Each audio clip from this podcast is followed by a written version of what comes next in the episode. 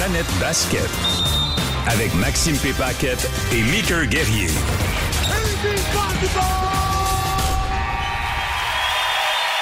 Alors voilà, c'est parti en grande pompe, lancement en orbite de ce nouveau balado sur le sport qui connaît la plus grande progression sur la planète et ce depuis une vingtaine d'années ici au Canada et au Québec également et j'ai nommé Planète Basket. Bienvenue à tous.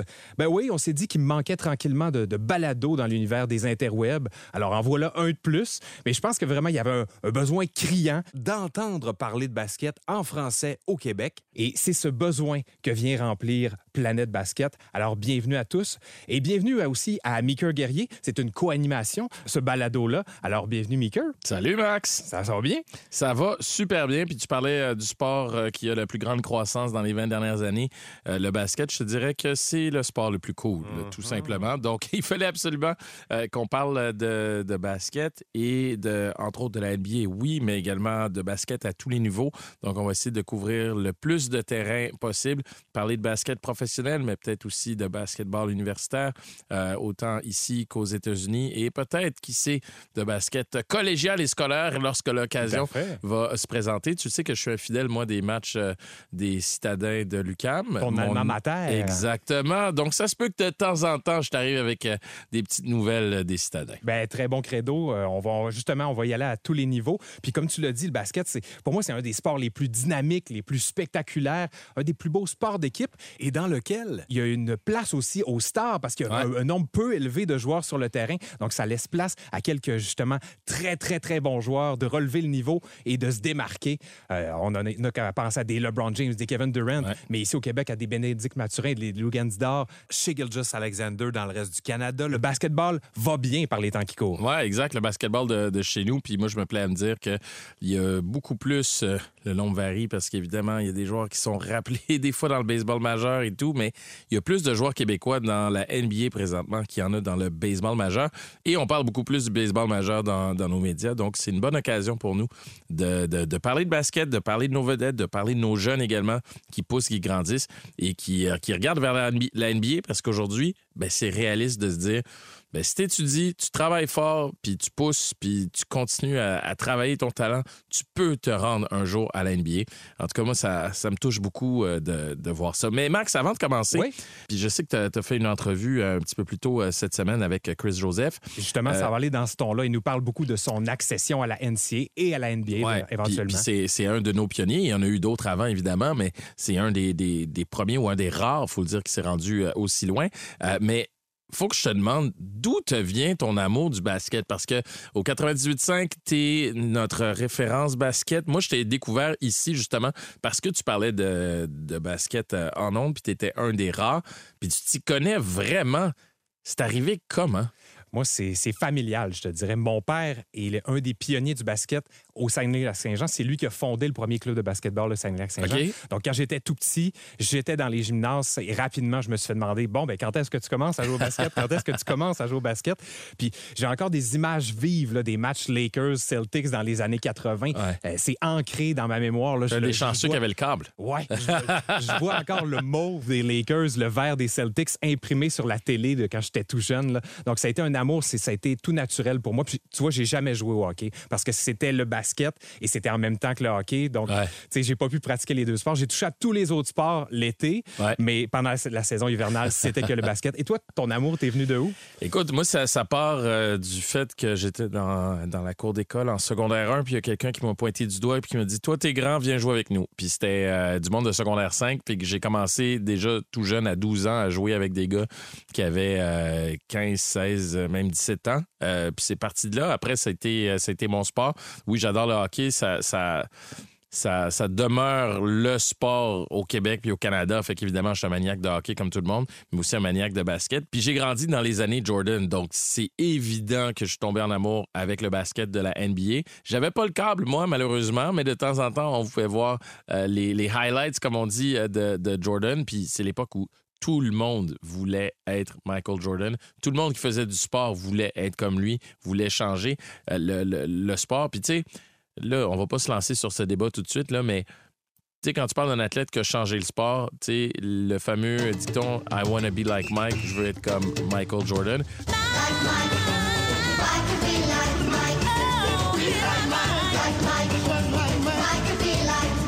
Non seulement ça, c'est que lorsque d'autres athlètes arrivent dans un sport, qu'est-ce qu'ils disaient ou qu'est-ce qu'ils disent depuis cette époque-là? C'est moi, je veux être le Michael Jordan du golf, je veux être le Michael Jordan du tennis, je veux être le Michael Jordan de la pétanque, à la limite. Je, je m'excuse pour ceux qui hein? adorent euh, LeBron, là, mais il n'y a personne qui dise je veux être le LeBron de mon sport. Michael Jordan, ça reste le standard, encore une fois. Puis là, je salue tous mes amis euh, qui disent que LeBron, c'est euh, le meilleur joueur de tous les temps. Mais tu sais, Jordan a changé la game du basket, puis il a changé la NBA. Donc, on regardera ça pour une autre émission ah. éventuellement. Ouais, ouais, effectivement, ça pourrait être un bon débat.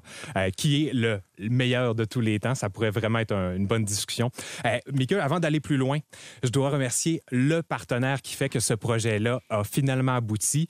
Euh, c'est justement pas facile de parler de basketball. Ouais. C'est pas tous les canaux qui sont ouverts et accessibles pour en parler, mais la Sun Life, qui est notre partenaire principal, euh, a compris et s'est associé rapidement aux Raptors de Toronto. En fait, la première compagnie qui s'est associée aux Raptors en 2017, lorsqu'ils ont eu le droit de mettre des locaux sur les gaminets, Ouais, ben, ça a été la Sun Life. Donc, euh, c'est intrinsèque. Ils vont ensemble, les Raptors de Toronto et la Sun Life. Et là, de plus en plus, ils s'impliquent au Québec. Euh, il y a une, des pourparlers. En, en tout cas, il y a une bonne. euh, ils sont- c'est amical entre la Sun Life et l'Alliance de, de Ouais. Montréal. Ils sont aussi pour l'équipe nationale senior. Moi, je l'ai constaté de visu à Manille. Il y avait une belle pub. Une grosse juste- bannière. Oui, Ouais. juste à côté du Mall of Asia Arena. Tu avais une pub avec 4-5 joueurs canadiens et la Sun Life. Je me suis dit, c'est naturel. Euh, Il fallait que je les contacte. Puis effectivement, ils ont été très réceptifs. Ils ont embarqué avec nous dans ce projet-là. Donc, chapeau à la Sun Life pour ça. Ouais, puis chapeau à toi aussi parce que cette idée-là part de toi. C'est toi qui as approché les partenaires. On rentrera pas dans les détails et les dédales administratifs, tout ce qui s'est passé en coulisses, mais c'est né un petit peu dans ton cerveau, ça, cette idée-là de faire une émission de, de basket euh, ici à Cogeco. Donc, euh, ben bravo, bravo, chapeau à toi. Ben, merci à toi d'avoir euh, embarqué également. Je lève mon verre Je lève mon verre.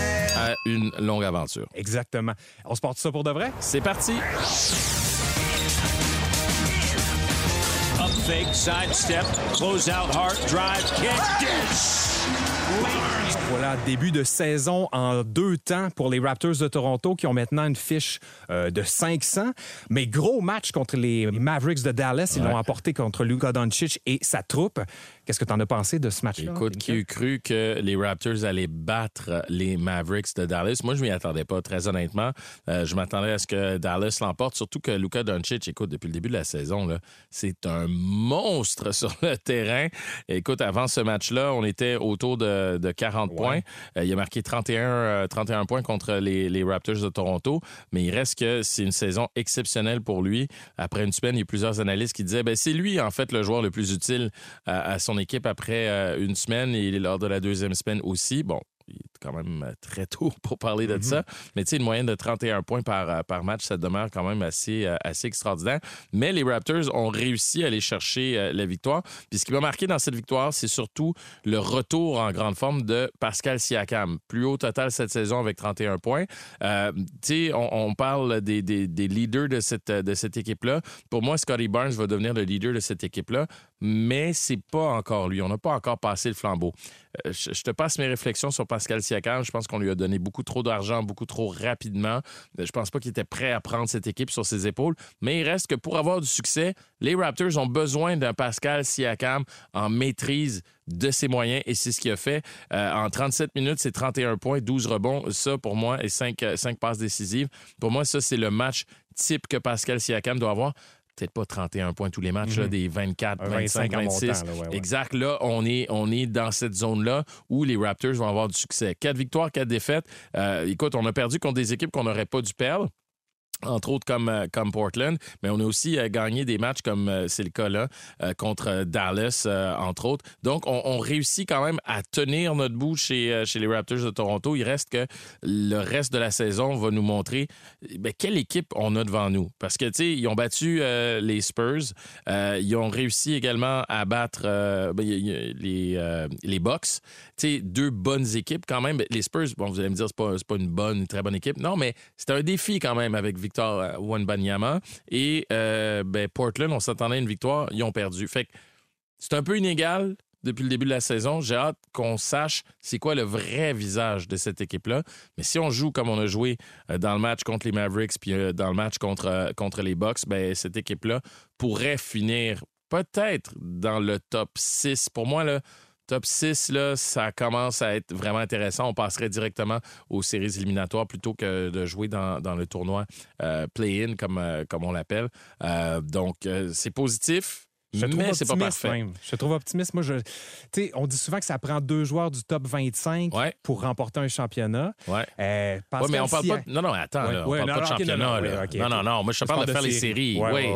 C'est- championnat, oublie ça tout de suite. Là. On n'en parle pas. Mais pour faire les séries éliminatoires, t'en as deux en ce moment. là. T'as Siakam, puis t'as... Barnes. Exact. Que, Barnes qui a relevé son, son jeu d'un cran, là, devient enfin le joueur qu'on espérait qu'il devienne. qu'on- on espérait que sa deuxième année ressemble à ça. en fait. Oui, mais, mais deuxième année ne va jamais ressembler à ça. La C'est- guigne. Et voilà, c'est le joueur de la première année qu'on a vu. On voit son vrai potentiel, puis là, ça va se placer. là. Mais là, on voit que Darko Rajakovic lui donne plus de temps de jeu, lui donne Ouais. plus souvent la balle dans les mains. Et pour le moment, il répond vraiment bien. Son pourcentage de tir a augmenté.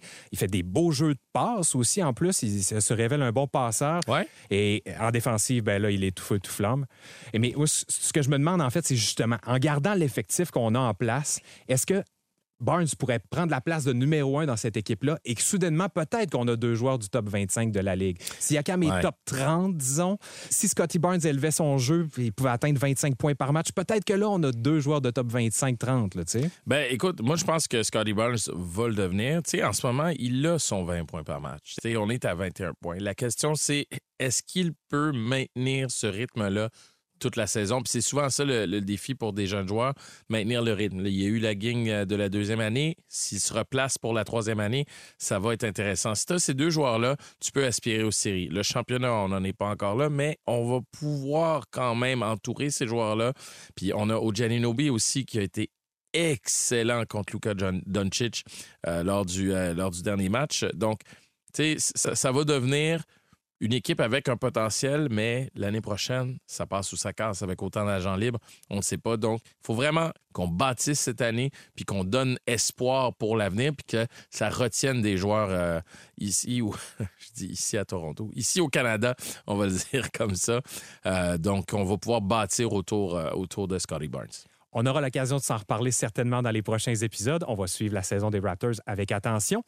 Qu'est-ce que t'en dirais si on allait jaser un peu à Chris Joseph? Allons-y. Ben ouais, parce que c'est la classique du Nord, le 24. Ouais, euh, une 24. autre classique. Ben oui, la deuxième. C'est des équipes de la NCA Division 1 qui sont invitées à Laval, à la Place Belle de Laval. Ça se passe du 24 au 26 novembre. Et Chris Joseph est très bien placé pour nous parler de ce que ça prend pour atteindre la NCA. Il a joué lui-même quatre ans avec l'Université de Syracuse. Alors, on a pensé lui jaser. Puis je pense que c'était une bonne idée. Il a été généreux. Ça donne un bon moment avec Chris Joseph.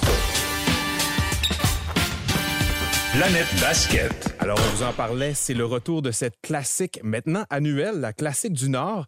Huit équipes de la Division 1 de la NCA qui s'affrontent ici même en sol québécois. C'est à la Place Belle du 24 au 26 novembre 2023. Donc, quand on parle de NCA, on veut parler à du monde qui ont fait le parcours d'NCA, un parcours capital dans une carrière de basketball. Et Chris Joseph, c'est un des noms, un des Québécois qui était un peu seul au début des années 2000-2010, là, euh, de Québécois à aller en NBA. Et lui, il a touché les plus hauts sommets. Alors, c'est un honneur pour moi de lui parler aujourd'hui. Bonjour, Chris Joseph. Merci beaucoup, merci beaucoup. Je suis euh, heureux d'être là aujourd'hui pour, pour te parler, un peu de parler de la NCAA, de mon parcours que j'ai fait euh, de Montréal aux États-Unis. Oui, parce que tu ramènes euh, des apprentissages que peu de Québécois ont. C'est une grande richesse et tu le redonnes dans le coaching présentement. On va en parler certainement. Mais si on repartait du début, Chris, comment tu as connu le basketball? Parce qu'à Montréal, à la fin des années 90, début 2000, on n'a pas une culture basketballistique très, très riche à ce moment-là. Non, pas du tout, mais encore, j'étais béni. Euh, Heureusement, j'avais mon frère, Maurice Joseph, que lui aussi, c'était un grand joueur à Montréal. Il a passé par Sun Youth Organization. Il a joué à Champlain-Saint-Lambert. Et après ça, il est parti aussi, lui, à la NCAA. Il a joué à Michigan State puis à Vermont. Fait que moi, j'ai eu l'opportunité d'avoir un grand frère qui a fait ce parcours-là, qui m'a un peu fait l'introduction au basket. C'était peut-être dans les années 1994-95 quand Jordan il jouait contre les Jazz à chaque année dans les playoffs au final. Fait que là, après ça, c'est là que je me suis un peu mis dans le basket. On partait dehors, on vidait des poubelles, on lançait tout à terre. Peut-être c'est pas la bonne chose à faire, mais on vidait la, poubelle et on lançait dans la poubelle notre petite balle de basket. Chez nous, dans le panier à, à vêtements sales, on enlevait les vêtements, on mettait des bas ensemble, peut-être 10 paires de bas pour faire une petite balle et on lançait. Alors, c'est lui qui m'a un peu montré c'était quoi le basket. Et euh, pour ça, je suis toujours très content et je, je, suis, comment on dit, blessed pour avoir un frère comme lui qui m'a un peu montré le basket. Dans une ville comme Montréal, mais un peu le quartier qu'on habitait, à Côte-des-Neiges, c'était pas vraiment un, quartier. Je veux pas dire que c'était pas amical, mais c'était pas un quartier facile à vivre ou, grandir. Oui, il y en a beaucoup qui décrivent que euh, le basketball leur a sauvé la vie, les a sortis de la rue. Toi, c'est vraiment ton cas. Oui, non, c'est sûr et certain que euh, si ce n'était pas pour le basket, je pourrais très facilement rentrer dans des choses négatives euh, parce que j'avais des amis qui ont fait l'opposé de ce que j'ai fait. Moi, j'ai poursuivi le basket. Eux, ils ont fait une poursuite dans la rue et ça s'est pas bien passé pour certains d'entre eux moi, je suis content que j'ai un frère, un role model dans la mhm. maison qui pouvait m'aider à faire des bonnes décisions et qui m'a vraiment dirigé dans la bonne direction. Les joueurs qui ont eu un impact sur toi à cette époque-là, tu as mentionné Michael Jordan. Est-ce que c'était vraiment ton joueur préféré à cette époque-là? Non, ben, j'étais un peu genre en 96, j'avais 8 ans. En fait, moi, c'est vraiment, j'ai grandi avec Kobe quand il mhm. venait de se faire drafter avec le petit mini afro qu'il avait en 96. Mhm. Moi, j'étais 97, 98 j'étais vraiment un, fan Kobe. Iverson, c'est ces joueurs-là, Vince Carter, Tracy McGrady, que quand je les ai vus, j'ai dit, wow, c'est vraiment artistique le basket quand ils sautaient pour dunker ou ils driblaient la balle super vite, puis ils pouvaient mettre un jump shot par-dessus deux défendeurs. Ça, c'est quelque chose que je regardais. J'ai dit, wow, le basket, c'est excitant et je vois la foule qui crie. C'est ça qui m'a vraiment euh, mis dans le basket. Quelques années plus tard est arrivé M. Carmelo Anthony. Je pense que aussi tu l'as vraiment aimé, tu l'as suivi de loin, tu as suivi sa progression autant à Oak Hill qu'ensuite à Syracuse. Ah, ouais, c'est ça. Moi, je suis arrivé dans mes années, euh, mon adolescence.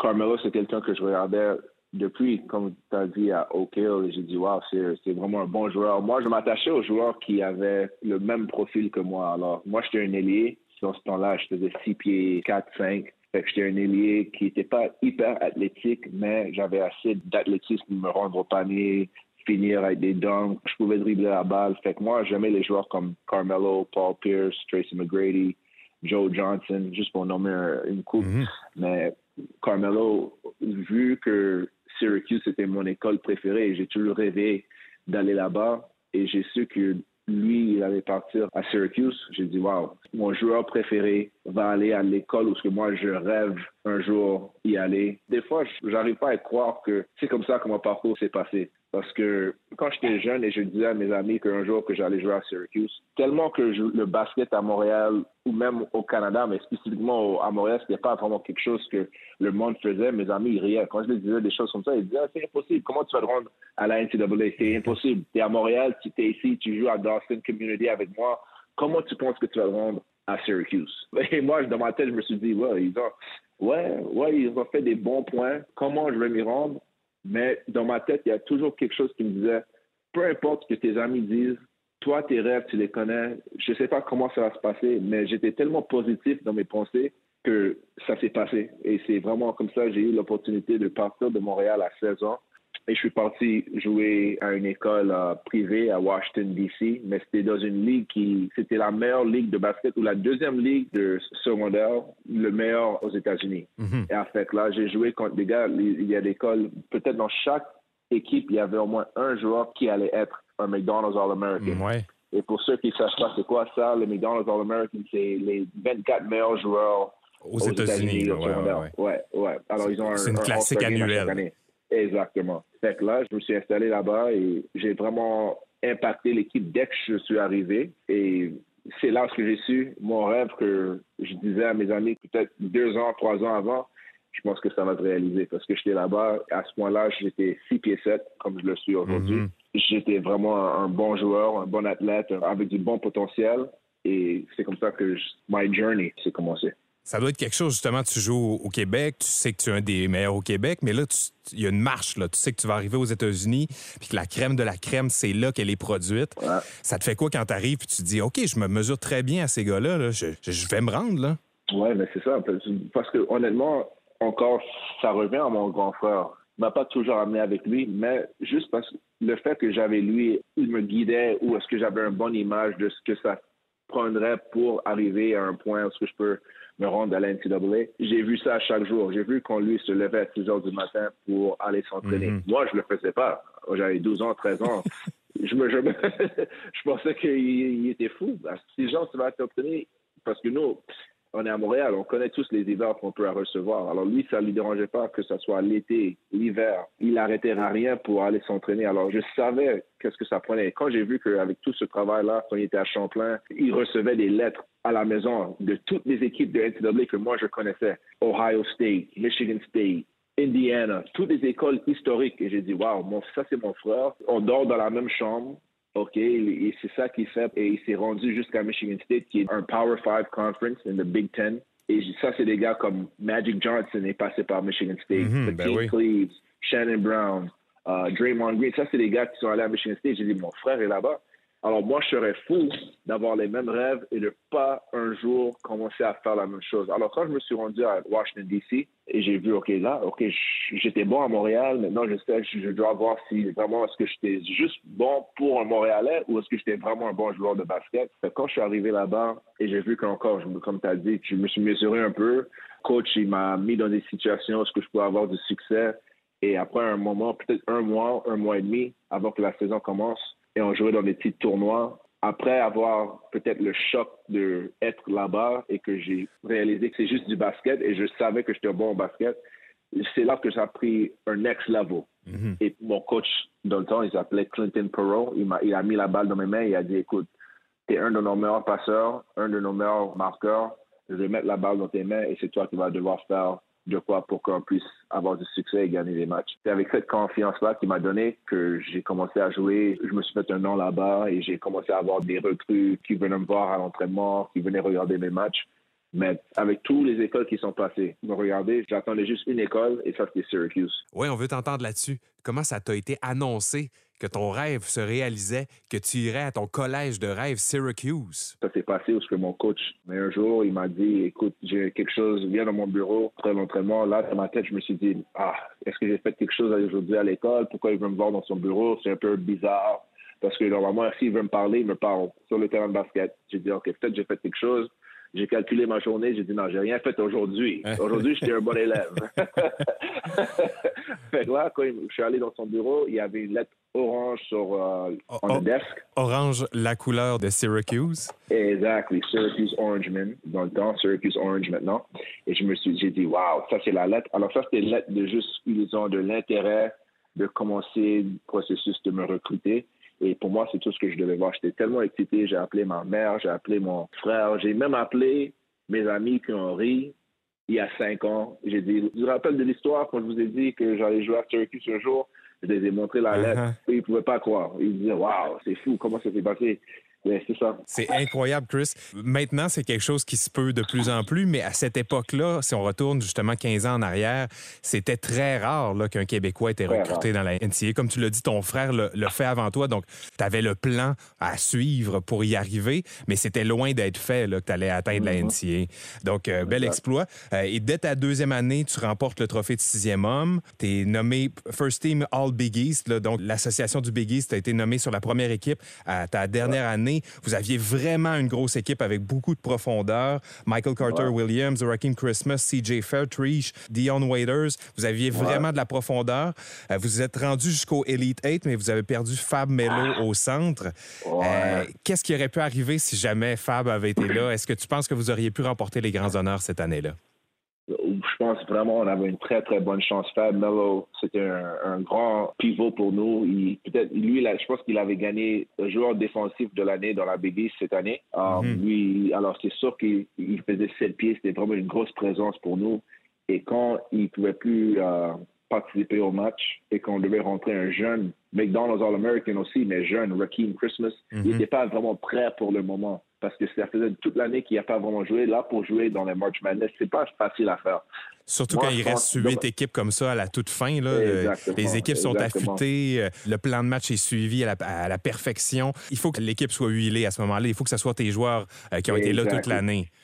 Exactement, exactement. Fait que moi, je pense que si il était là, on allait se rendre au final et on a sûrement joué contre Kentucky qui avait Anthony Davis dans ce temps-là, Durant. Lamb. Ils avaient une très bonne équipe aussi, mais honnêtement, je pense que si on a Fab, on bat Ohio State dans le Elite Eight et après ça, on se rend au, au Final Four et je pense qu'on vraiment on allait se rendre à, à jouer contre Kentucky. Pour ceux qui n'ont pas nécessairement connu ou suivi le basketball à l'époque, Chris Joseph, à qui l'on parle aujourd'hui dans le cadre de la Classique du Nord, qui est du 24 au 26 novembre prochain à la Place Belle de Laval, et dans laquelle il y aura huit équipes NCA Division 1 qui seront impliquées, que vous pouvez aller voir donc euh, prochainement. Chris, lui, a fait quatre ans d'université à Syracuse, a été un joueur important de cette franchise-là, les Orange Men à l'époque, et donc euh, Chris euh, était un joueur de 6 pieds 7, euh, très mobile, capable de lancer de loin, mais il avait une petite tendance, il aimait bien percer au panier, aller percer les défensives adverses avec son dribble pour se rendre au panier. Ce qu'on appelle maintenant un slasher, une espèce de Jamorant, c'est une bonne comparaison? Tu voulais Ouais. aller dunker sur ceux qui se trouvaient devant toi. Tu avais une bonne finition au panier. La comparaison se tient? la comparaison, moi, je dirais, j'étais un slasher, ouais, mais je, me- moi, je me dirais plus un Jason Tatum, parce qu'on a le même profil. Mhm. Lui, il peut attaquer le panier. Dans ma dernière année, j'ai un peu évolué comme joueur. Au début, peut-être ma deuxième année, j'étais un peu plus John Morant. Je voulais juste attaquer le panier, attaquer le panier. Mhm. Dans mes deux dernières années, j'ai commencé à développer un, un bon tir à trois points. Fait que ça donnait la défense qui pensait qu'il me connaissait. Il voulait jouer avec un peu d'espace pour arrêter le slash. Mais j'étais capable de lancer aussi à trois points. Fait que dans ma troisième, quatrième année, je plus que j'étais un élite un peu plus polished. Je sais pas comment on dit polished en français. Poli. Mais c'était plus. Pol- Oh, poli, OK. Ouais. C'était euh, plus à la Jason Tatum, Paul George. Histoire vraiment intéressante. Ça fait quelques fois que je l'entendais, mais d'entendre dire qu'il a commencé son basketball en lançant euh, dans une poubelle avec son grand frère Maurice, ça me fait vraiment triper. Euh, on était vraiment à une autre époque, au début des années 2000, au dé- à la fin des années 90. Chris Joseph en témoigne bien. C'est la fin de la première demi officiellement, Meeker. On se Ouais. retrouve de l'autre côté pour l'autre partie de cette entrevue avec Chris Joseph. À tantôt.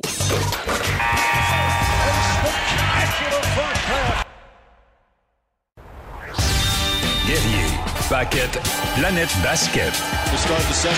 De retour pour la deuxième demi de cette première édition de votre balado basketball Planète Basket, on est en entretien avec Chris Joseph, un Québécois qui a pavé la voie pour plusieurs autres puisqu'il a joué quatre ans avec la prestigieuse université de Syracuse dans la NCAA Division 1. Il a aussi joué dans la NBA par la suite. On va aborder ce sujet-là avec Chris d'ailleurs. Et pourquoi on lui parle? Parce que c'est la deuxième édition de la classique maintenant annuelle, la classique du Nord, qui se passe à la Place Belle de Laval du 24 au 26 novembre. Allez-y si vous aimez le moindrement le basketball. Les billets sont super abordables. À partir de 20 vous pouvez passer une journée complète, regarder trois matchs. Il y a huit équipes de la Division 1 de la NCA qui s'affrontent et c'est vraiment une atmosphère propice pour le basketball. Nous, en attendant l'événement, ben, on retourne jaser avec Chris Joseph.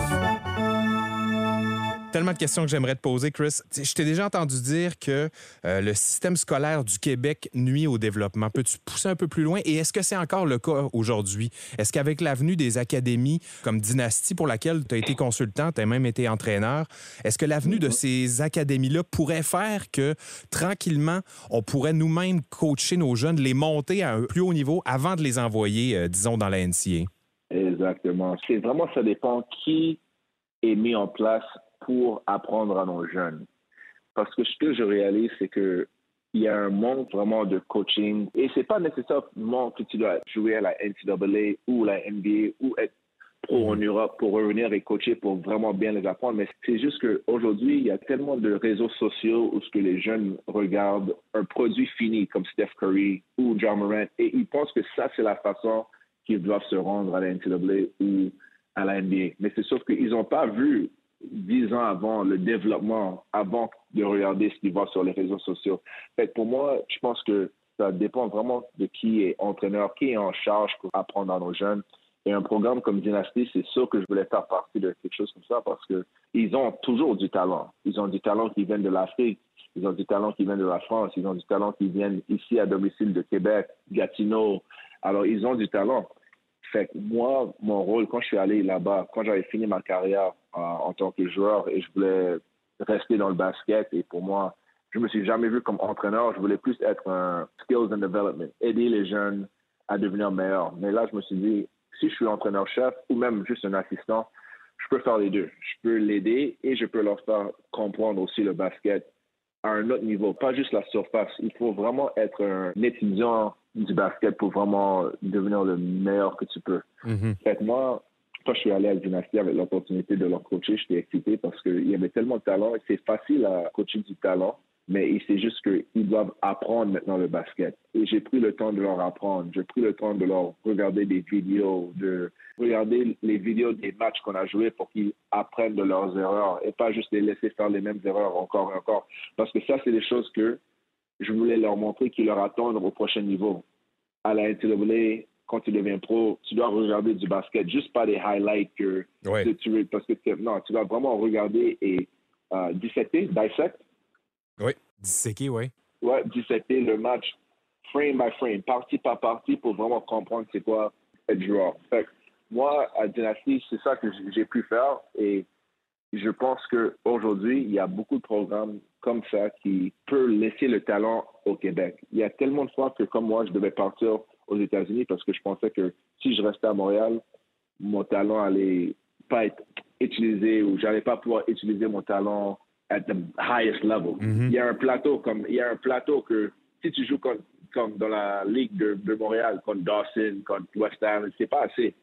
Fait aujourd'hui, à cause des programmes comme ça, les prep schools qu'on a au Québec, à Montréal. Brookwood Elite, entre autres, euh, pour qui ben, joue euh, contre les circuits AAU. Ouais, ben, c'est ça.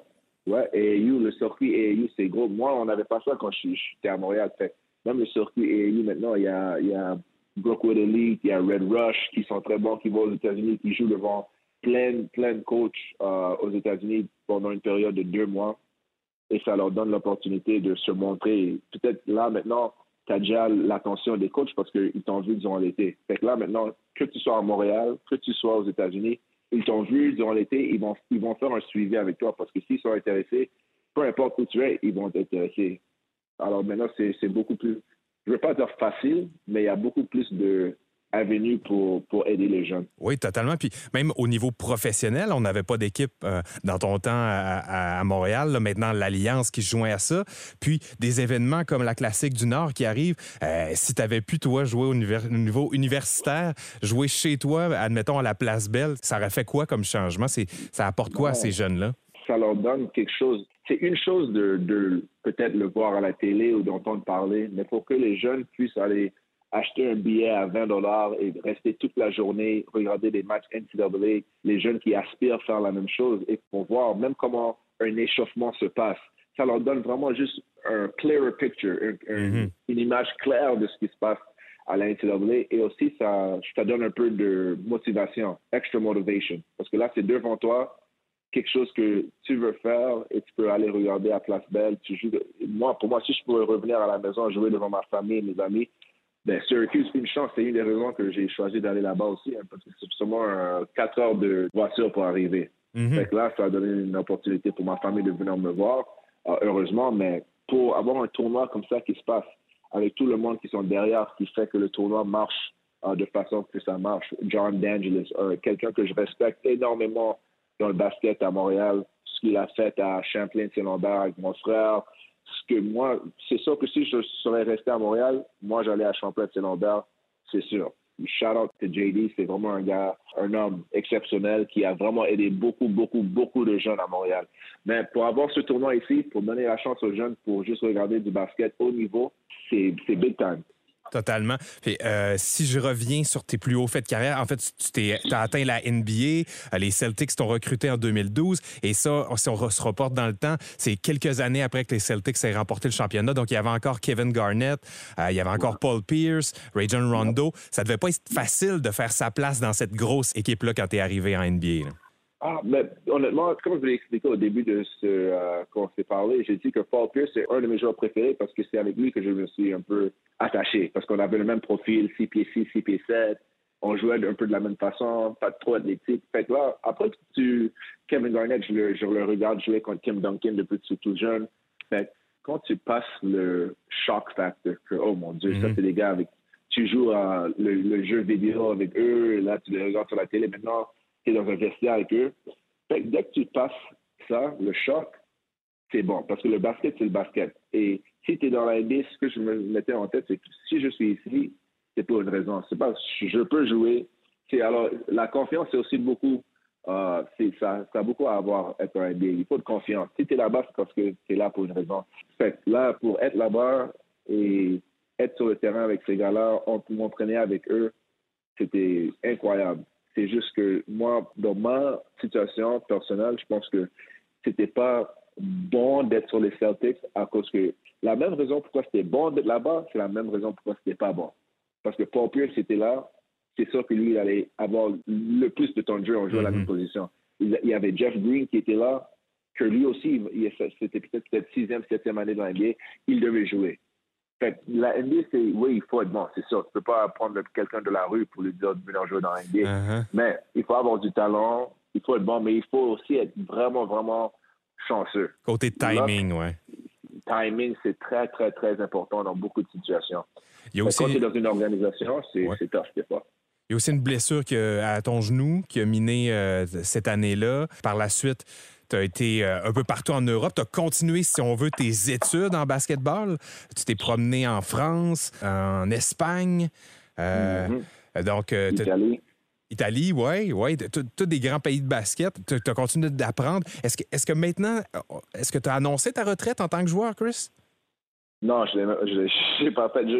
C'est drôle que tu, tu demandes parce que je pense que je parlais avec ma mère ou ma soeur et je, disais c'est fou parce que il y a toujours quand quelqu'un arrête de jouer Parce que là, tu as 34 ans. 34 ans, techniquement, tu pourrais encore être dans une ligue en train de jouer. Là. Fait que ah, est-ce, que la, est-ce que la décision, tu la mijotes tranquillement? Est-ce que tu, est-ce que tu veux l'annoncer? Est-ce que, est-ce que dans ta tête, c'est déjà fait? Oui, c'est déjà fait. Pour moi, avec deux ans de coacher, il y a du monde qui veut faire un post, un long post sur Instagram avec plein de mots et le basket et moi, on a une relation. Le basket, c'est ce que le basket a fait pour moi comment je suis, how you say, indebted to basketball. Comme uh-huh. quand C'est à vie, début. C'est à vie. Et quand tu dis que le basket, il y a du monde qui dit que le basket a sauvé leur vie, moi, je suis une de ces personnes-là. Alors, moi, avec le basket, ce n'est pas, pas nécessaire que je dise merci pour une carrière, merci, si, si, si. Ça fait depuis longtemps, depuis que j'ai 15 ans, que j'ai remercié le basket et que je suis à vie, n'importe quoi. Si, alors, si c'est quelque chose pour le basket, moi, je toujours, j'ai toujours envie de faire. Si c'est pour aider des jeunes, si c'est pour faire des académies ou des cliniques pour exprimer comment le basket a changé ma vie et comment ça m'a aidé, même dans la vie de tous les jours. Parce que le basket, pour moi, c'est vraiment quelque chose que ça t'apprend la discipline. Parce qu'à chaque jour, tu dois te lever et faire la même chose encore et encore si tu veux t'améliorer. Ça t'apprend comment travailler en équipe. Ça t'apprend comment uh, accountable. Je sais pas comment dire accountable en français. Redevable. you know, toutes les actions que tu fais, ça t'apprend comme si moi, je suis dans une équipe et je fais quelque chose, quelque chose de bête et maintenant, je me fais virer de l'équipe ou je dois m'asseoir pendant quatre matchs. Ça t'apprend comment être vraiment discipliné, travailler dans un environnement d'équipe. Et c'est comme ça maintenant, même chose en tant que coach. Là, tu, tu travailles avec une équipe, un staff, ensemble, vous avez un goal en commun, un but en commun, et tu fais de ton possible à chaque jour pour atteindre ces buts-là ou le rêve ou si c'est gagner un championnat chaque jour, comment on va atteindre ce rêve ou atteindre ces buts-là? Alors pour moi, le basket, c'est for life. Tu en as parlé, tu as suivi ton frère dans la NCA euh, en tant que joueur, mais maintenant, un peu comme en, tant qu'entraîneur, est-ce que tu te calques aussi sur sa carrière d'entraîneur pour toi aussi, dire moi aussi je vais atteindre les plus hauts sommets et éventuellement peut-être la NCA? Est-ce que c'est le but pour Chris Joseph comme entraîneur? Ben, c'est sûr que dans n'importe quoi, dans n'importe quelle euh, matière, field, travail que tu fais, si à un haut niveau, tu veux te rendre au plus haut niveau. Ça, c'est comme moi, j'étais toujours, c'est comme ça que j'ai grandi, c'est comme ça que mes parents m'ont toujours appris que s'il y a quelque chose au plus haut sommet et tu peux y arriver, essaye. C'est sûr que maintenant, je suis content. Je suis à Montréal, euh, j'ai trois enfants et je suis très content d'être à la maison et plus euh, de voyage en Europe et pour sept mois, huit mois et revenir à la maison. Je suis là et je veux apprendre le plus possible. Aujourd'hui, à McGill, je, je suis euh, assistant avec coach Ryan Thorne, que lui, avait, il a eu du succès énorme côté féminin basket à McGill. Maintenant, il est côté des, hommes et il a gagné le championnat il y a deux ans ou trois ans. pour avoir lui de mon coin aussi, m'aider à chaque jour, voir comment lui fait les affaires ici à McGill. Quand on est dans le bureau, on peut regarder des vidéos ensemble où il m'apprend des choses pour l'instant, je suis comme une éponge et j'essaie juste de prendre toutes les informations possibles et faire le mieux que je peux. si c'est dans les plans que j'arrive à la NCAA ou la NBA, c'est sûr que je vais y aller. Je serais fou de ne pas, de pas le faire. Um, pour moi, je pense que ça serait très cool. J'ai déjà joué contre mon frère dans la NCAA en 2010 euh, dans le March Madness. Ah et, ça serait cool, je pense, que d'être coaché avec ou contre la NCAA un jour. Mais pour l'instant, moi, je suis quelqu'un de très comme uh, one day at a time. One day at a time. Je ne pense pas trop loin. C'est sûr que dans le fond de ma tête, dans de mes pensées, ça serait cool de coacher à la NCAA dans l'NBA, mais aujourd'hui, je suis content de ce que je suis et je veux être le meilleur assistant à McGill pour l'instant que je peux être. Très bon plan, un pas à la fois. Chris, c'est le moment de la question Sun Life. La question santé et mieux-être Sun Life. Tu as une vie occupée, tu coaches à McGill, euh, tu vas avoir des matchs NCA euh, avec la Classique du Nord.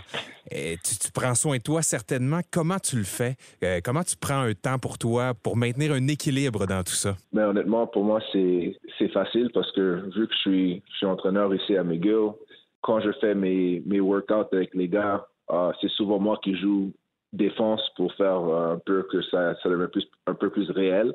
Alors, je joue un peu de défense sur les gars. Ils ne mettent pas leur shot, c'est moi qui cours pour les rebonds. Et puis, euh, il y, a, y, a, quand même un gym à, à McGill où à chaque jour, euh, je me donne un petit 45 minutes pour aller faire un peu de musculation, et aussi, j'aime beaucoup faire du, euh, du yoga show, hot yoga. Ah oui, oui. Est-ce qu'il y a ça dans les installations de McGill? Non, pas ça. Ça, c'est à Brossard. OK, OK, OK. Quand tu veux décrocher du sport, est-ce qu'il y a d'autres euh, hobbies que tu aimes bien? Pour penser à autre chose des fois? Là? Honnêtement, si c'est pas le basket, c'est euh, mes enfants, ma mhm. famille.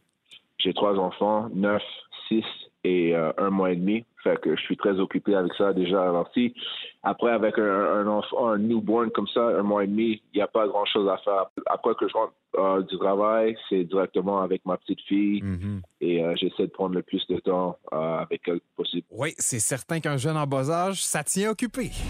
Chris, si je t'amène sur. Euh, parce qu'on le disait, tu étais un peu seul Québécois dans la NBA. Il y avait aussi Joel Anthony à la même époque. Maintenant, il y en a quatre ou cinq, dépendamment si euh, Cambridge se retrouve un emploi cette année. Mm-hmm, mm-hmm. Euh, qu'est-ce que tu peux me dire sur ces gars-là, sur le, basketball canadien en général, qui va vraiment bien? Soudainement, est-ce que c'est une question de perspective? Les, les universités, les équipes regardent soudainement vers le Canada alors qu'avant, c'était pas nécessairement le cas? Alors, avant, ils regardaient, of course, ils regardaient Toronto, il y avait Vancouver parce qu'il y avait une équipe de basket là-bas, il y avait un bon euh, pool de joueurs. Fait que Montréal, on n'était jamais vraiment comme regardé comme une ville de basket naturally. On était, on mm-hmm. avait les Expos, on, a les Canadiens. Fait que c'était pas vraiment comme une place où ce que le monde disait, OK, ouais, ils ont du bon basket là-bas. Fait qu'aujourd'hui, avec, moi je, moi, je me vois vraiment comme pioneer ben oui. du nouveau, de nouvelle époque. Parce qu'il y a même ces jeunes-là, quand on parle de ces jeunes-là, il y en a qui me disent, et ça, c'est les gars qui sont dans la NBA. Il y en a qui sont dans la NCAA présentement. Quincy Guerrier, qui était à Syracuse, qui est maintenant à Illinois. Il y avait Kenny Sherry, qui était, il jouait avec l'équipe nationale, mais il est en Europe maintenant, mais il est parti à Baylor. Ça, c'est tous des gars qui m'ont regardé quand ils étaient jeunes et ils envoyé des messages des années et des années plus tard en me disant c'est à cause de toi que j'ai pu rêver que c'est possible. Alors moi, pour moi, j'ai toujours dit dans, ma tête, c'est que si je peux inspirer les jeunes de Montréal pour penser ou pour vraiment croire qu'ils peuvent arriver, comme mon frère m'a inspiré à chaque jour, moi, je pense que j'ai fait ma job. Fait que moi, en inspirant ces joueurs-là, eux, ils ont inspiré les joueurs qui ont maintenant dans l'NBA, comme les Lugans Dort, les euh, Ben Mathurin, euh, Chris Boucher là-bas, c'est sûr qu'ils me connaissaient aussi. Fait c'est toujours pour moi juste inspirer les jeunes et ça, c'est la force que le, basket à Montréal va continuer à grandir parce que le plus de, jeunes qu'on peut inspirer, le plus de jeunes qu'on peut diriger vers le basket instead of la rue, les mhm. jeux de rue, les gangs de rue, on fait notre job.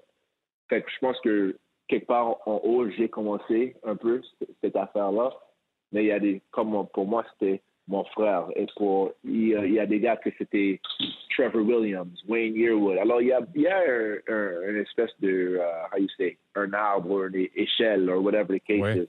Mais pour ma génération, j'ai vraiment, je pense que j'ai vraiment, je suis au sommet. Totalement, oui, oui. Puis c'est toi qui as pavé la route, si on veut. Et maintenant, on a, toi et ton cousin, je dirais même euh, Corey Joseph, qui en est à sa 13e saison dans la NBA. Tu sais, tu sais que c'est le s'il faisait une autre saison l'année prochaine, ce serait le Canadien qui a le plus joué en NBA.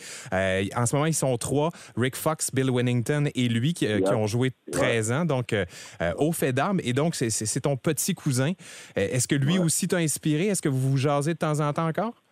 Ah ouais, c'est sûr, c'est sûr. Et aussi son, son grand frère, DeVoe, DeVoe Joseph, qui a joué à Minnesota uh, University et aussi Oregon. Fait que ouais, lui, il est en Europe maintenant, il joue encore aussi. Mais Corey, c'est sûr qu'il était plus jeune et, c'était quand il était à Texas, on se parlait toujours, je le voyais toujours quand je partais faire des, des affaires en Toronto avec l'équipe du uh, l'équipe nationale.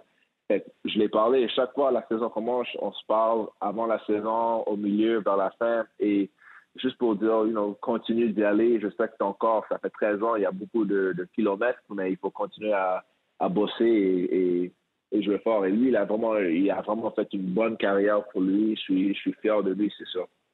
Vraiment. Euh, il a entre autres aidé à repartir, en fait, à, donner ses lettres de noblesse aux Raptors de Toronto. Il était dans le renouveau qui, a mené au championnat en 2019. Malheureusement, il ne faisait pas partie de l'équipe à ce mm-hmm. moment-là, mais il était un peu dans, le, bouillonnement qui a fait que les Raptors sont redevenus respectables. Euh, et si bien qu'on arrive à quelque part à une ère dorée pour le basketball canadien, on l'a vu au championnat mondial cet été, le Canadien qui revient avec une médaille de bronze en battant les États-Unis. Est-ce que tu aurais déjà pensé que c'était quelque chose de possible, que le Canada devienne une puissance du basketball mondial? J'ai vu avec j'ai vu en 2014, mais je savais qu'on avait du talent. Et la plupart de nos équipes étaient euh, full de, joueurs de U Sports. Alors, c'était des joueurs universitaires qui jouaient à Carlton, shout out to Carlton, qui jouaient à des places dans l'Ouest. Mais là, quand j'ai vu qu'il y avait, OK, ça commençait avec un peu Andy Routins, was an NBA player. Il a joué à Syracuse mm avec moi. Il est parti jouer. Moi, j'étais là pour un petit moment. Uh, Javon Shepard, qui était de Toronto, qui uh, a joué pro professionnel. Mais là, quand j'ai vu, il y avait Tristan Thompson, mm-hmm. NBA. Corey Joseph, NBA. Et moi, j'étais NBA. Andy Rounds, NBA. Là, il y en avait quatre. Andrew Wiggins. Andrew, ben, ouais, lui, il était un peu jeune dans ce temps-là. Il n'avait pas fait encore son année à Kansas. mais après que, après que j'ai vu que tous les jours, mais en, parlant de ça, tous les jours que j'ai vu qui rentraient à la NCAA du, Canada, je me suis dit, ah, on va avoir une très, très bonne équipe dans les prochaines 5-6 ans. Et c'est exactement ça que j'ai vu. J'ai vu mm-hmm. la, le trajectoire que le Canada, euh, le basket canadien faisait. Et non, je ne suis pas, je suis pas euh, surpris. Et là, tu penses que Jamal Murray n'a pas joué, ben oui. n'a pas joué, Wiggins, euh, Wiggins n'a pas joué, Brandon Clark. Exactement. On a des gars qui n'ont pas joué. Et, imagine, on, a, on, a, pris la médaille bronze. on a une très bonne équipe euh, et on va avoir une très bonne équipe pour le futur aussi. Tout à fait. Fallait juste que les joueurs décident en fait de s'impliquer, puis c'est ce qui est arrivé un peu avec euh, Rowan Barrett, qui lui-même avait joué à Sydney, qui a incité son fils et ses amis. J'imagine que ça, ça, ça s'est passé un peu comme ça. Bref, mm-hmm. Mm-hmm. Euh, bref, le Canada qui, qui, est sur une très bonne lancée. On a hâte de voir ce qui va se passer à Paris l'année prochaine. Est-ce que tu regardes toi-même beaucoup de NBA? Oui, c'est sûr, c'est sûr, c'est sûr. Durant la saison de NCAA, je regarde plus la NCAA, mais c'est sûr que quand il y a des gros uh, match-ups de NBA, je regarde. Mais si c'est pour regarder du basket, pour moi, je préfère mieux regarder de la NCAA. Je comprends. Donc, tu vas sûrement être là du 24 au 26 novembre prochain pour la, Classique du Nord à la Place Belle? Exactement, c'est sûr et certain. Est-ce qu'il y a une équipe en particulier que tu veux voir? Uh, honnêtement, au début, c'était uh, UMass Lowell au début parce que ça, c'est une équipe qui. Euh, il y a un joueur que j'ai coaché l'année dernière à Dynasty qui, est parti à cette école. OK, OK. Mais eux, ils sont, ils, sont, ils sont, plus, ils sont plus euh, dedans. Fait si j'étais pour regarder une équipe, je pense que ça serait peut-être Western Kentucky que je veux regarder. Ou sinon, Kenisha, c'était là l'année dernière aussi. Alors, ça me ferait du bien de les regarder encore. Je connais un coach qui euh, un de, leurs assistants et ça me ferait du bien d'aller les regarder aussi. soit Western Kentucky Chris, je regarde l'horloge et euh, il est temps de conclure, mais j'aurais eu encore un million de questions à te poser. C'est vraiment généreux de ta part d'avoir euh, pris le temps de nous parler aujourd'hui. Très, très, très apprécié, Chris. No problem. Pas, de problème du tout. Puis euh, la meilleure des chances pour la suite. Un gros merde. Puis je, te souhaite vraiment d'atteindre les plus hauts sommets. Tu es un pionnier au Québec. Continue de ramener ton expertise ici pour nos joueurs, nos jeunes joueurs. Merci beaucoup. Planète Basket. On est de retour. Merci mille fois à Chris Joseph. Très bel exemple de persévérance. Puis il redonne tranquillement à la communauté. Euh, il est à McGill. Il redonne de son savoir à nos jeunes. là. Je sais pas si on réalise à quel point c'est, un exploit. Là, c'est, c'est rarissime. Aujourd'hui, on dirait que c'est quasiment naturel là, de voir des, des Québécois dans la NBA, mais écoute, ça n'a pas été facile son parcours. là. Vraiment, il n'avait pas le chemin tracé d'avance. Ouais, vraiment pas. Hey, je voulais te parler d'un projet qui est euh, avec notre partenaire, la Sun Life, Ouais. ce qui s'appelle Ma Ville et Basket. Ils se sont associés à la Fondation Maurice Tanguay et tranquillement revitalisent des terrains euh, de basket partout au Québec. Ils ont commencé par un projet à Lévis et pour eux, c'est une façon de redonner à la communauté parce qu'ils se disent qu'une communauté en santé, ben, ça, ça fait une meilleure communauté, une, une communauté plus prospère et qui redonne justement euh, à l'ensemble du reste de la communauté. Et puis donc, ils ont euh, travaillé sur le premier projet, ce sera celui du parc de Lance Tibbetts à Lévis et on compte revitaliser plusieurs terrains à travers le Québec. Dieu sait que c'est un besoin manquant Vraiment. euh, un peu partout, même à Montréal. On a Euh, vu des terrains bossés où euh, la végétation commence à pousser. Mais moi, je veux surtout savoir, est-ce qu'il va y avoir des filets? Parce que ça, c'est le problème là, dans les Ah ouais, endroits hein? publics. là. les maudits filets qui sont arrachés. Des filets en chaîne, c'est le fun quand même. Là. Puis, dans le même ordre d'idée, il y a Lou Gensdor qui s'implique à Montréal-Nord, qui a décidé euh, de retaper par le biais de son association La Maison d'Or, le parc Saint-Laurent situé dans l'arrondissement de Montréal-Nord. Donc, il n'a pas attendu que le, le municipal, Ouais. le, le politique s'en mêle parce qu'on sait qu'il y a des besoins criants. On, on attend euh, un amphithéâtre euh, sportif euh, dans le côté de Montréal-Nord, puis c'est- le, le- le politique débloque pas. Ben, pendant ce temps-là, euh, a pris le dossier entre ses mains Ouais, pas pour le le temps de faire niaiser. avancer. Pas le temps de niaiser. Puis, puis j'aime ça parce que c'est facile de dire Ah, ils font de l'argent, ils font des millions, mais euh, toujours est-il qu'il faut que tu prennes le temps, que tu t'engages, que, que tu t'associes avec des gens qui vont pouvoir le faire également. Ça prend du temps. C'est pas juste une question d'argent. Donc, euh, chapeau à Lou Gansdor de, de s'impliquer puis de, de, de mettre à profit pour la communauté son talent puis son succès. Tout à fait. Puis euh, chapeau aussi par le fait même à la Sun Life et à la Fondation Maurice Tanguay.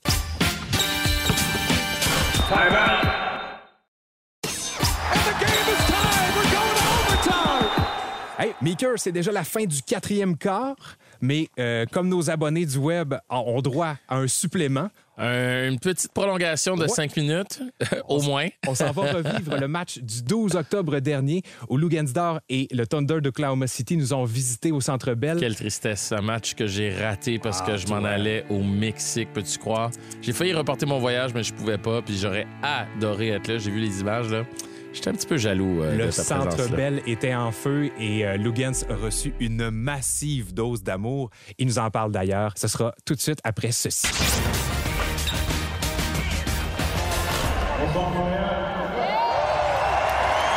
Mes coéquipiers, l'organisation de 32 et Pustin, on vous remercie d'être là ce soir. J'espère que vous allez avoir du fun en tant que Québécois et Montréalais. Je suis vraiment honoré et proud de vous. Dort, take two. That one goes in. Quelle soirée ce fut le 12 octobre dernier, alors que le Centre Bell accueillait un match pré-saison de la NBA, comme c'est maintenant annuellement le cas. Et pour l'occasion, les Pistons de Détroit rendaient visite au Thunder d'Oklahoma City. Cette soirée peut désormais être appelée la soirée Lugansdor, alors que le Québécois, le Montréalais, venait jouer un premier match professionnel devant les siens en carrière.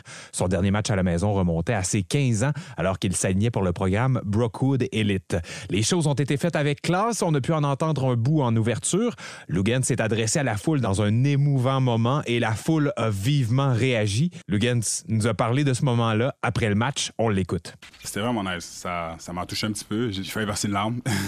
J'ai dû euh, me prendre en main pour quelques secondes, mais euh, non, ça m'a ému quand même. Je suis pas habitué, genre le fait que j'entends des personnes parler français dans le crowd puis tout ça. Ça fait du bien. Juste euh, tout le travail que j'ai fait dans ma vie pour être capable de représenter euh, ma ville, puis euh, le fait que j'ai été capable de jouer aujourd'hui ici à Montréal, c'est vraiment nice. Puis c'est une soirée qui va rester dans ma tête pour longtemps. La soirée démarrait très bien donc, mais comment allait se passer le match? Eh bien, dès le départ, on a senti une volonté des joueurs du Thunder d'alimenter le Québécois pour qu'il se mette en valeur. Et Lugansdor a d'ailleurs terminé le match comme meilleur pointeur des deux équipes avec 24 points. On a questionné Lugans, son coéquipier habituellement la star offensive de l'équipe, la vedette canadienne Shea Gilgis Alexander, et l'entraîneur du Thunder, Mark Daigneault, à ce sujet. Juste le fait que j'avais beaucoup d'amis, famille ici. Il y, a, y a tellement de monde qui sont venus non seulement me supporter, mais supporter notre équipe au complet. So, mes coéquipiers, depuis le début, ils me disaient toujours on va te donner le ballon, on va te donner le ballon. Puis je pense que j'ai pris les cinq premières shots de la game. I know how it feels to play at home, and it's a special feeling, almost indescribable. And Luke comes back to Toronto, but it's not where he grew up. And obviously, this is a little bit more special for him. Um, but we just want him to take full advantage of the moment, I think he did so. It was all four of those guys uh, were taking care of their boy. you know, that wasn't my direction, but it was pretty cool to see. That certainly wasn't like the game plan, like, hey, let's just ignite Lou here in Montreal. But I do think it speaks to the team orientation of this particular group, and we've got a lot of examples of that, you know, where it's a group that feeds off the energy of the team, and that's what you want. You know, there's a lot of ups and downs in an NBA season. It's not easy. There's a lot of challenges, and you want to go through those experiences with people that bring energy to you. We have that with this team, and it's a credit to our players. Traduction donc, chez Gilgis Alexander disait Je sais ce que c'est de jouer à la maison et c'est un sentiment sur lequel il est difficile de mettre des mots. Nous savions que c'était un moment spécial pour lui, en parlant de Lugansdor bien sûr, et nous voulions qu'il prenne avantage de ce moment, ce qu'il a fait. Le coach Mark Denio ajoute ça venait des quatre coéquipiers avec lui sur le terrain. Ils ont décidé de prendre soin de leurs collègues. Ça ne venait pas de moi, ce n'était pas dans le plan de match euh, comme allumons loup, nous sommes à Montréal. Non, ça montre l'adhésion à l'esprit d'équipe. C'est un groupe qui s'alimente de l'énergie des autres coéquipiers. Et c'est ce que tu veux. Il y a des moments difficiles dans une saison et tu veux faire face à ces moments avec des partenaires qui te donnent de l'énergie. Nous possédons ça. Crédit aux joueurs. Oui, l'adhésion à une mentalité, à une culture d'équipe, c'est primordial lorsqu'on veut aller loin dans une saison lorsqu'on veut remporter les grands honneurs, tel qu'illustré par notre grand artiste québécois Mario Pelcha.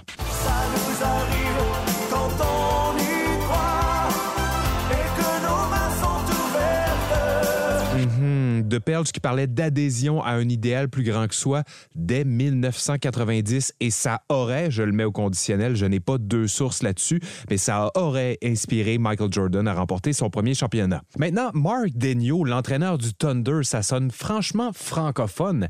A-t-il des ancêtres qui viennent du Québec? On le questionnait à ce sujet. Yeah, there actually is. I didn't know that. The last time somebody asked me that, I didn't know the answer to it. I asked my dad, and my dad's grandfather, so my great grandfather, is from Quebec. So I have a French Canadian last name and some French Canadian roots, so it's good to be home. eh bien oui, Mark Daigneault est venu rendre visite à Lugansdor au Québec l'été dernier. Ils en ont d'ailleurs profité pour aller voir un match de l'Alliance de Montréal.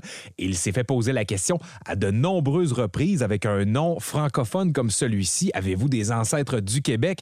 Il a donc répondu qu'il ne le savait pas. Lorsqu'on lui a posé la question, il a donc demandé à son père. Eh bien oui, son arrière-grand-père venait du Québec. Alors il dit donc, j'ai un nom francophone et des racines Alors ça fait du bien d'être à la maison.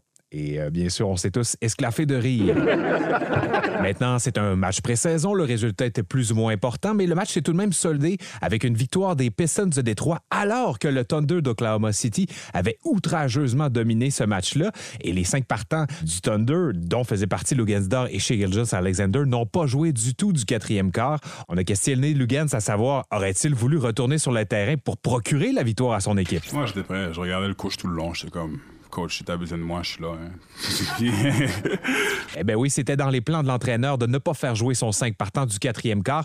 Un peu décevant en tant que spectateur, mais l'entraîneur voulait donc tester ses jeunes joueurs, voir comment ils se comportaient en réelle situation de match lorsque le match est à la clé. Et lorsqu'on voit un match offensif comme celui qu'a joué Lugans dans ce match-là, un match de 24 points tout de même, on peut se demander, aimerait-il prendre plus de responsabilité de ce côté-là du terrain? Parce que Lugans est reconnu comme l'un des meilleurs défenseurs de la Ligue par ses pairs. On parle de Damian Lillard, James Harden, Luka Doncic qui l'ont nommé comme le meilleur défenseur de la NBA. Et c'est pas rien, là, ça, c'est trois des meilleurs attaquants de la plus grande ligue au monde. Alors, aimerait-il prendre plus de responsabilités offensives? Ouais, ben, c'est sûr qu'on a des gars qui peuvent faire des bons jeux avec la balle. Je suis un des meilleurs défenseurs en équipe et dans la NBA, so je dois rester dans mon rôle. Puis, euh, à la fin, c'est juste, je dois trust mes coéquipiers. C'est des gars qui peuvent faire beaucoup de trucs avec le ballon dans leurs mains. So, le seul truc que j'ai à faire, c'est de jouer mon rôle puis être le meilleur défenseur.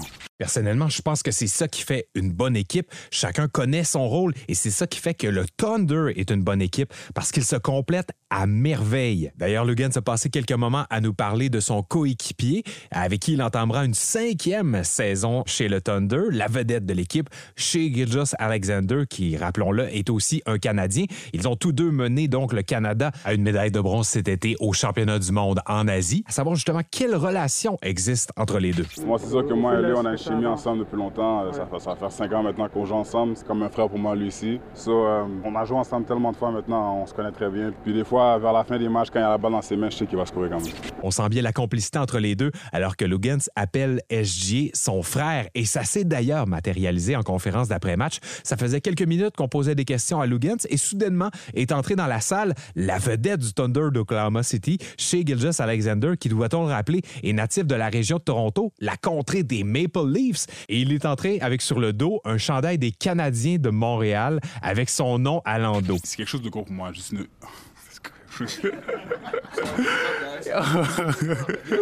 Donc, ça aurait pu faire changer le cours de cette conférence-là. Une vedette de la NBA qui rentre dans la salle, mais nous, non. On voulait continuer à parler à notre vedette, Lugans d'or. Et pendant qu'on continuait de poser des questions à Lugans, ben, tranquillement, SG s'est rangé sur le côté et s'est mis, disons, à consulter ses médias sociaux en l'attente de sa propre conférence de presse. C'est un moment assez spécial de voir qu'une vedette de la NBA était occultée par notre local Lugans d'or. Maintenant, donc, on le dit, Lugans est un spécialiste de la défensive. Pour les amateurs du Seigneur des Anneaux, je décrirais cette idée de la façon suivante avec une phrase de Gandalf.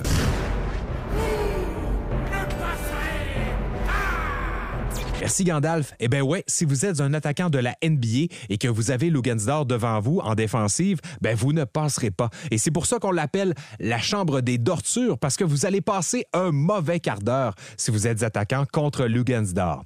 Maintenant, je me demandais, lorsqu'on est un entraîneur et qu'on a des joueurs qui reviennent comme ça d'année en année, comme chez Alexander ou Lugansdor, est-ce qu'on leur donne des devoirs, des choses à accomplir, des choses à améliorer dans leur jeu? J'ai donc posé la question à Mark Daniel. Yeah, some version of homework you know, it's more collaborative than that. You know, homework insinuates that, you know, it's the teacher assigning something. And we work with our players, especially the guys like Lou and Shay that are older players in our program have been through our program for a few years. We talk to them about what they want to improve on.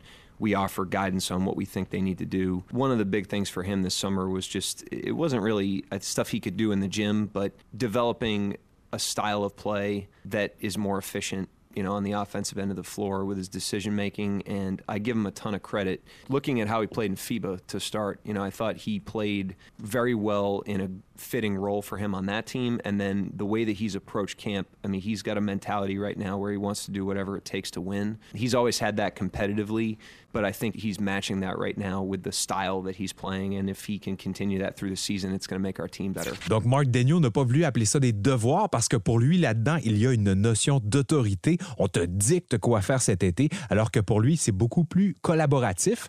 Mais il a quand même parlé de l'efficacité de Lugansdor. Et Lugans l'a amélioré son efficacité, notamment en marge du championnat du monde avec l'Ontarien Dylan Brooks, avec qui il s'entraînait quotidiennement, avec la machine que possèdent les Raptors de Toronto, une machine pour améliorer les lancers de trois points. On vous en reparlera dans un dossier éventuellement. Si bien que les deux, Dylan Brooks est premier au pourcentage de lancers de trois points en ce début de saison et Lugansdor est pas très loin derrière en troisième position. Des pourcentages qui devraient redescendre tranquillement puisque là, c'est un peu hors norme. Mais si bien que Lugansdor est un des meilleurs 3 et D de la Ligue. Et ça, ce que ça veut dire, c'est que du côté défensif du terrain, il est un as. Ça, c'est déjà acquis. Et du côté de l'attaque, ben, il aide à élargir le terrain avec son 3 points. Donc, belle amélioration de ce côté de Lugans. Par la suite, on a questionné Lugans à savoir est-ce que tu souhaites la même chose aux autres Québécois, c'est-à-dire un match de la NBA à la maison devant leurs partisans? C'est quelque chose d'inoubliable. Je m'attendais pas à ça. C'est sûr qu'il n'y a pas autant de joueurs de la NBA qui viennent de Montréal. Puis on, on sent l'amour. Mais ben, je sens l'amour juste revenir ici de jouer devant eux. Ça. Je le souhaite que ça arrive. J'aurais aimé qu'on joue contre Indiana, moi, honnêtement. Mais si un jour ça arrive, je vais être content. C'est sûr qu'un match Lugansdor et le Thunder d'Oklahoma City contre Bénédicte Mathurin et les Pacers de l'Indiana, ça fait saliver. Pour qui prendrions-nous? La foule serait divisée soudainement. Deux à la? Euh, oui, je les aime beaucoup. Et on tenait aussi à savoir, est-ce que les différents intervenants ont trouvé que c'était une belle destination Montréal pour jouer un match de la NBA? It's a beautiful city. I came here 30 years ago and did a, a camp. And um, I was so young and way more immature than I am now. I didn't even get a chance to like evaluate it. But it's beautiful here. I mean, you come to Canada, you can't complain. Like everybody up here is nice. You know what I mean? You got to be an idiot to think anything other than that. So we typically have a good time when we come to Toronto, and this has been no different. Big uh, thank you to the city of Montreal and the basketball community here. Historic venue that we're humbled to be playing in, and then the game environment tonight. The crowd tonight was awesome. You know, they just wrap their arms around both teams. What a pleasure to play in this environment. Uh, we loved it up here, although we like when they root for us. So I don't know. I don't know if we want to play a road game here. You know, we'll just this will be our secondary deal. Yeah, it was good. I haven't been here in so long, so I didn't like know what to expect. Really, it definitely felt like it was a real NBA game. The NBA should put a team here. Non, je suis vraiment d'accord avec lui. C'est sûr que le basketball grandit tellement ici.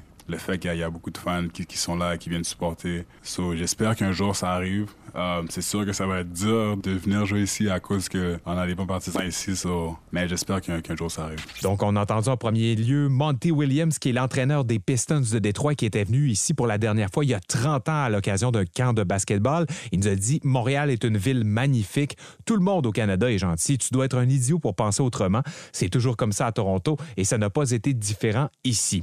Par la suite, Mark Est arrivé, l'entraîneur du Thunder, et avant même que l'on puisse lui poser une question, il est arrivé au podium et il nous a dit merci à la ville de Montréal, son illustre arena et la foule a été incroyable pour les deux équipes.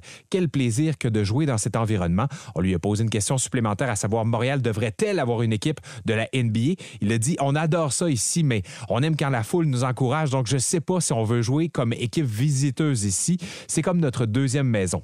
Par la suite, chez Gilgis Alexander a dit ça faisait longtemps que je n'étais pas venu ici, je ne savais pas à quoi m'attendre. Le ressenti était tout comme celui d'une partie de la NBA. La Ligue devrait avoir une équipe ici. Quand même des mots qui pèsent lourd d'une vedette de la NBA. Et le débat est relancé comme à chaque fois que l'on reçoit un événement à Montréal. Montréal devrait-elle réavoir une équipe de la MLB? Montréal devrait-elle avoir une équipe de la NBA? Eh bien, discutez-en dans vos chaumières. Moi, je pense bien sûr que oui. Commençons peut-être par une équipe de la G League, qui est la Ligue américaine de la NBA, et on verra par la suite.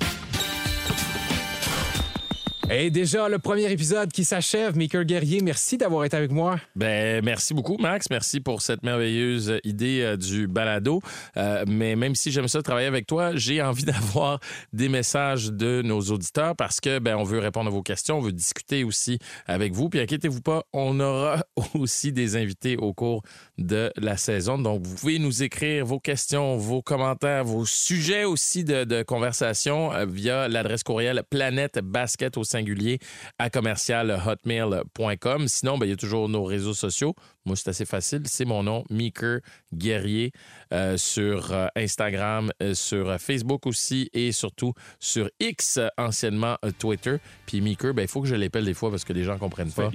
M-E-E-K-E-R, guerrier comme un guerrier. Et voilà, vous allez me trouver en ligne. C'est si simple. Et de mon côté, sur Instagram, Maxime P. Basket. N'hésitez pas à m'écrire Maxime pas de E. Vous savez que le balado est disponible un peu partout où vous écoutez vos balados, c'est-à-dire Apple Podcast, Spotify, Google Podcast et bien sûr sur euh, le site C23 de Cogeco et sur le site de toutes les stations du réseau Cogeco. Alors, euh, continuez à nous suivre. C'est une émission qui sera euh, bimensuelle, donc on se retrouve dans deux semaines. Comme l'a dit Meeker, écrivez-nous. Veut savoir ce qui se passe sur votre parcelle de cette planète basket. À dans deux semaines!